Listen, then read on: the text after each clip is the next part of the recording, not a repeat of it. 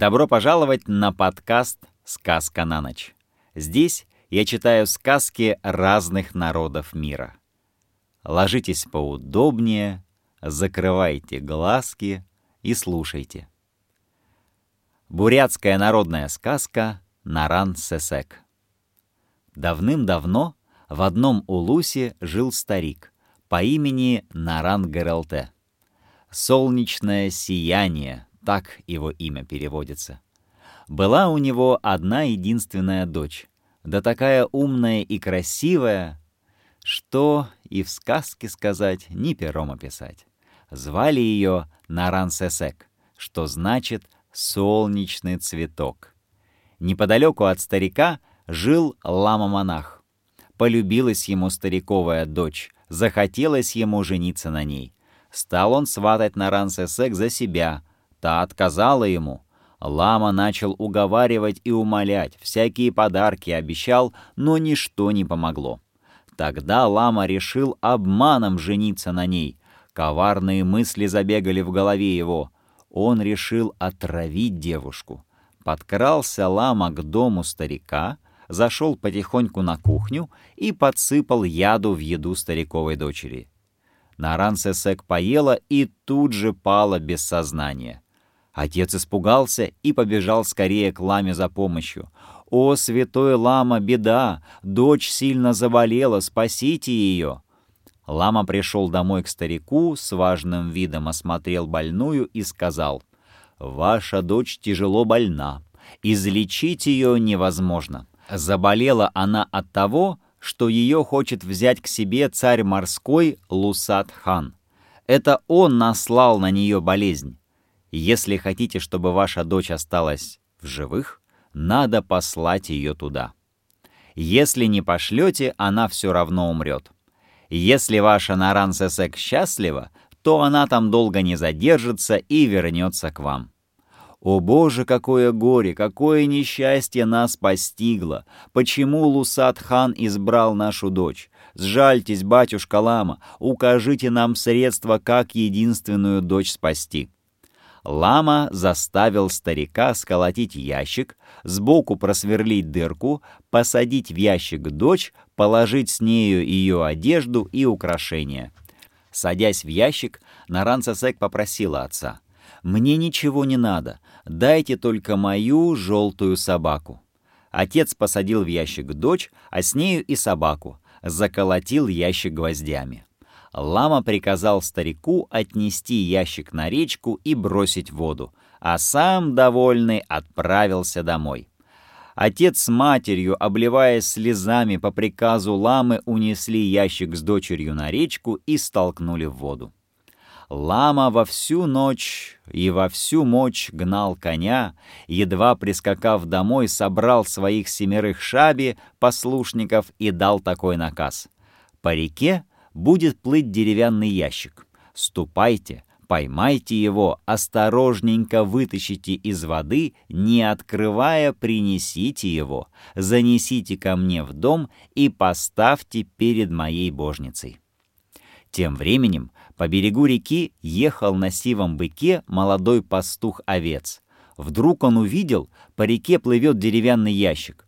«Что это за ящик? Что в нем может быть?» — подумал он разделся, полез в воду, доплыл до ящика и вытащил его на берег. Открыл он ящик, а из него выходит неписанной красоты девушка. «Эй, молодец, только не выпусти собаку!» — сказала Наран Сесек. Пастух достал из ящика одежду девушки, ее украшения, забил ящик снова, столкнул в реку. Сам сел на быка, посадил с собой Наран Сесек и повез домой.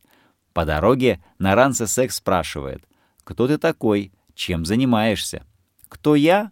Я тот, кто пользуется дарами земли, тот, кто поддерживает свою жизнь луковицы белой лилии, сараной. А чем еще занимаешься? Чем занимаюсь? Я пасу овец и коз богатых». Так, незаметно в разговоре, они доехали до юрты пастуха пастух женился на красавице Наран-Сесек, и стали они жить да поживать. Семь послушников ламы прибежали к реке и ждут, когда приплывет ящик. Недолго они ждали. Вдали показался деревянный ящик, он плыл, покачиваясь по волнам. «Э, верно, тот самый ящик?» Перебивая друг друга, закричали семеро шабинаров. Баграми вытащили ящик на берег, принесли его в дом Клами и поставили перед божницей, как он приказал. Заявился лама. «Ну что, вытащили ящик?» «Хорошо, принесли и ладно. Не открывали его? Не разбили?» «Да нет, он цел, не роняли, не разбивали, осторожно донесли». «Ученики мои, семь моих шабинаров, идите кто куда, Отправьтесь за семь перевалов, погуляйте, поднюйте и поночуйте, а потом ко мне вернитесь». Семеро послушников ушли кто куда. Как только они вышли, лама предался сладким мечтам. «Вот открою ящик, выпущу свою красавицу, вот оно счастье совсем близко, нарансе секс со мной». Лама открыл ящик, а там вместо девушки желтая собака. Она выскочила оттуда, кинулась к ламе и перегрызла ему горло. На другой день вернулись послушники ламы, желтая собака прикончила и их. Пастух живет с красавицей женой на Рансесек и про работу свою забыл. Все смотрит на нее, все не налюбуется. «Мой муж», — говорит Нарансесек, — «у нас и еда уже вышла. Сходи-ка накопай сараны, принеси еды домой». Пастух молчит и глядит на нее, не сводя глаз. Тогда Нарансесек на бересте нарисовала свой портрет и подала его мужу. Пастух взял портрет и поехал на своем быке. Вдруг налетела буря, ветром вырвало портрет и унесло. Пастух в большом горе вернулся домой. Эх, нам с тобой вместе быть будет все труднее. Иноземный хан давно справлялся обо мне. Если портрет мой попадет ему в руки, то непременно увезут меня. Нам с тобой не устоять против хана. У тебя лишь палка с железным наконечником, которым ты добиваешь сарану, а у меня только иголка да наперсток. Сидят пастух и наран-сесек, посмотрят вверх, засмеются. Вниз посмотрят, слезы льют. Наран-Сесек говорит мужу, «Если уведут меня к хану, то через год приди за мною». С этими словами Наран-Сесек дала мужу перстень. «Этим перстнем дашь мне знать о себе». Прошло несколько дней, однажды утром показались незнакомые люди в странной одежде. Они схватили жену пастуха и увезли насильно. Пастух остался один и день и ночь плачет. Проходит год, он садится на быка и едет искать свою подругу на Рансесек. Едет он, едет путем дорогой, много дней проходит. Едет он по степи, по полю. Встречается с ним табунщик хана. «Откуда ты, молодец, куда держишь путь?» «Э, брат, издалека, видать, ты едешь. Копыта твоего быка в дороге дальней поистерлись». «Была у меня жена, Нарансесек», — отвечает пастух. «Отобрал ее у меня иноземный хан. Она просила разыскать ее через год. Вот и иду, не зная точно, в какой она стороне находится». «Да, молодец, трудная перед тобой задача. Как же тебе встретиться с женой, ведь во дворец хана люди и посильнее нас не попадали. Я табунчик, того хана знаю. У него и стража надежная, и собаки злые. У хана нашего появилась красивая и умная жена. Может, она и есть твоя жена? Говорят, что ханша иногда заходит к нашим девушкам-пастушкам и рассказывает о своем роде. Через них можно сообщить ханше о твоем прибытии. Отец мой, постарайся помочь мне, пришельцу с дальней стороны. Вот мой перстень, подарок моей жены. Переправь, пожалуйста, его ей через кого-нибудь. Не печалься, молодец, исполню твою просьбу». С этими словами старик взял перстень и пошел к своим табунам. Пастух отпустил быка пастись, а сам лег и тут же заснул.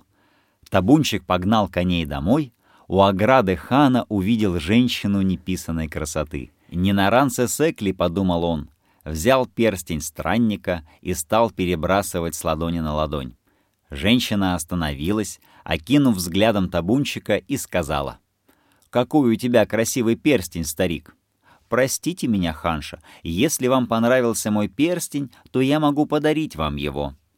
Как похож этот перстень на тот, что я носила. Если муж мой жив, то он должен в это время появиться, подумала женщина. Подойдя к табунчику поближе, она спросила, «Откуда у тебя такой красивый перстень?» «Это перстень молодого человека с дальней стороны. Он попросил меня. Если найдется хозяин перстня, то передай ему перстень и скажи, чтобы он со мной встретился. А где он? Там, в степи, пасет своего быка. Тот человек, о ком ты говоришь, близкий мне человек. Пусть он в одежде нищего пройдет под моими окнами. Вот тебе от меня за подарок».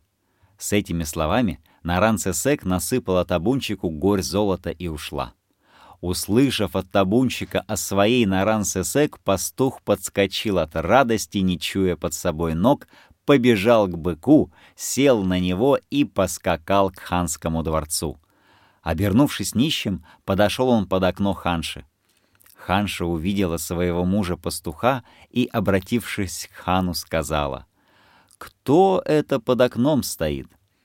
Хан подошел к окну, какой-то грязнуля, оборванец, отгоните его прочь отсюда. Что вы, хан, разве можно так? Разве нищих обижают? По обычаям старины надобно пригласить его и чаем напоить, а потом уж и отправить. Неужто жалко вам ломтя хлеба и стакана чая? Хан подумал, что, видно, он обидел ханшу, и тут же сказал, «Ханша моя, пусть будет по-твоему, если хочешь, пригласи нищего». Наран-Сесек пригласила нищего в дом. Пастух привязал быка к серебряной коновязи, вошел во дворец, поздоровался и сел у двери. Наран-Сесек посадила пастуха за стол злато-серебряный, едой уставленный, стала угощать гостя и беседу с ним вести. Хан же, не желая видеть, как нищий ест, ушел в свои покои. Поев досыта, нищий ушел — Хан вышел из покоев. «Ты почти год со мной не разговариваешь совсем, а с нищим говорила так горячо. Что это значит? Я обожаю вот таких бедных, нищих, некрасивых». Хан, подумав про себя, сказал, «Может быть, мне обернуться страшным человеком, чтобы ты полюбила меня? Было бы неплохо. Тогда попроси у нищего одежду и дай мне надеть ее». «Можно», — сказала Наран Сесек, — Затем она сняла одежду со своего мужа-пастуха, нарядила в эту одежду хана, посадила его на быка и отправила его в трехдневное путешествие. После того, как хан выехал за ограду, Наран Сесек отдала приказ.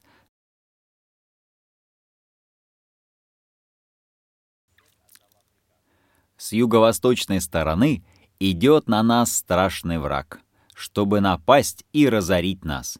Кто его увидит, пусть тот и прикончит его на месте встречи. Двум богатырям дала задание выкопать яму, третьему привезти тяжелый камень величиной с быка. Через три дня хан возвращается домой, весь грязный, неузнаваемый, верхом на быке, с палкой за поясом, Царские стражи не узнали хана, стащили его с быка, бросили в приготовленную яму, засыпали землей и придавили большим камнем. Наёны и сановники хана сказали, «Врага непобедимого победили» и разбрелись по домам. А пастух, овец со своей красавицей женой, Нарансесек уехал домой, и жили, говорят, долго и счастливо. Русская народная сказка «Соль». В некоем городе жил-был купец. У него было три сына. Первый — Федор, другой — Василий, а третий — Иван. Жил тот купец богато, на своих кораблях ходил в чужие земли и торговал всякими товарами. В одно время нагрузил он два корабля дорогими товарами и отправил их за море с двумя старшими сыновьями. А меньшому сыну ничего не доверял по торговле.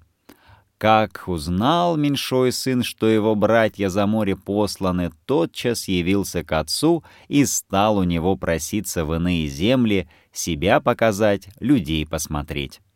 Купец долго не соглашался. «Ты головы домой не привезешь». Но все же и ему дал корабль с самым дешевым грузом, с бревнами, тесом и досками. Собрался Иван в путь-дорогу, отвалил от берега и скоро нагнал своих братьев. Плывут они вместе по синему морю день, другой и третий, а на четвертый поднялись сильные ветры и забросили Ивана в корабль в дальнее место к одному неведомому острову. «Ну, ребята!» — закричал Иван корабельным работникам. «Приворачивайте к берегу!» Пристали к берегу, он вылез на остров, приказал себя дожидаться, а сам пошел по тропинке. Шел, шел и добрался до превеликой горы. Смотрит в той горе не песок, не камень, а чистая русская соль. Вернулся назад к берегу, приказал работникам все бревна и доски в воду покидать, а корабль нагрузить солью. Как скоро это сделано было, отвалил Иван от острова и поплыл дальше. Долго ли, коротко ли, близко ли, далеко ли приплыл корабль к большому богатому городу, остановился у пристани и якорь бросил. Иван, купеческий сын, сошел в город и отправился к тамошнему царю бить челом, чтобы позволил ему торговать по вольной цене, а для показу понес узелок своего товару — русской соли. Тотчас доложили про его приход государю, царь его позвал и спрашивает, «Говори, в чем дело, какая нужда?» «Так и это, к ваше величество, позволь мне торговать в твоем городе по вольной цене». «А каким товаром торги ведешь?» «Русской солью, ваше величество». А царь про соль и не слыхивал. Во всем его царстве без соли ели. Удивился он, что такой за новый товар небывалый. «А ну, — говорит, — покаж». Иван, купеческий сын, развернул платок, царь взглянул и подумал про себя. «Да это просто-напросто белый песок», и говорит Ивану с усмешкою. «Ну, брат, этого добра у нас и без денег дают». Вышел Иван из царских палат весьма печален, и вздумалось ему. «Дай пойду в царскую кухню, да посмотрю, как там повара кушанье готовят, какую они соль кладут. Пришел на кухню, попросился отдохнуть маленько, сел на стул и приглядывается.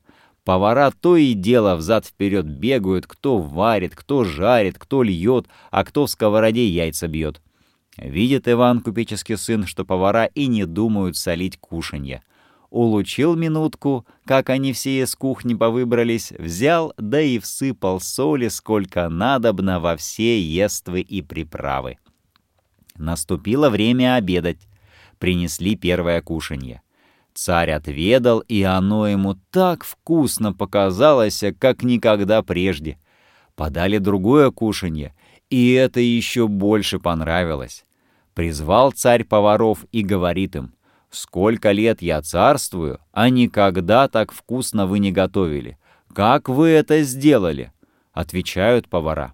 «Ваше Величество, мы готовили по-старому, ничего нового не прибавляли, а сидит на кухне тот купец, что приходил э, вольную торгу просить. Уж не он ли подложил чего?» «Позвать его сюда».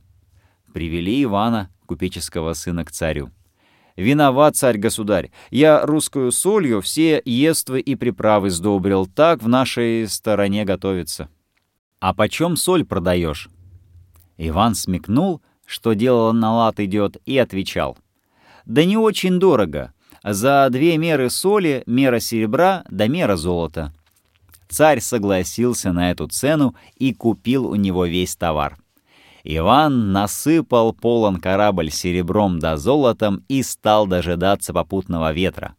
А у того царя была дочь, прекрасная царевна. Захотелось ей посмотреть на русский корабль, и просится она у своего родителя на корабельную пристань. Царь отпустил ее. Вот она взяла с собой нянюшек, мамушек и красных девушек и поехала русский корабль смотреть. Иван, купеческий сын, стал ей показывать, как и что называется, где паруса, где снасти, где нос, где корма, и завел ее в каюту. А работникам приказал живо якоря отсечь, паруса поднять и в море выходить. И как было им больше поветрия, то они скоро ушли от того города на далекое расстояние. Царевна вышла на палубу, глянула кругом море. Иван, купеческий сын, начал ее утешать, уговаривать.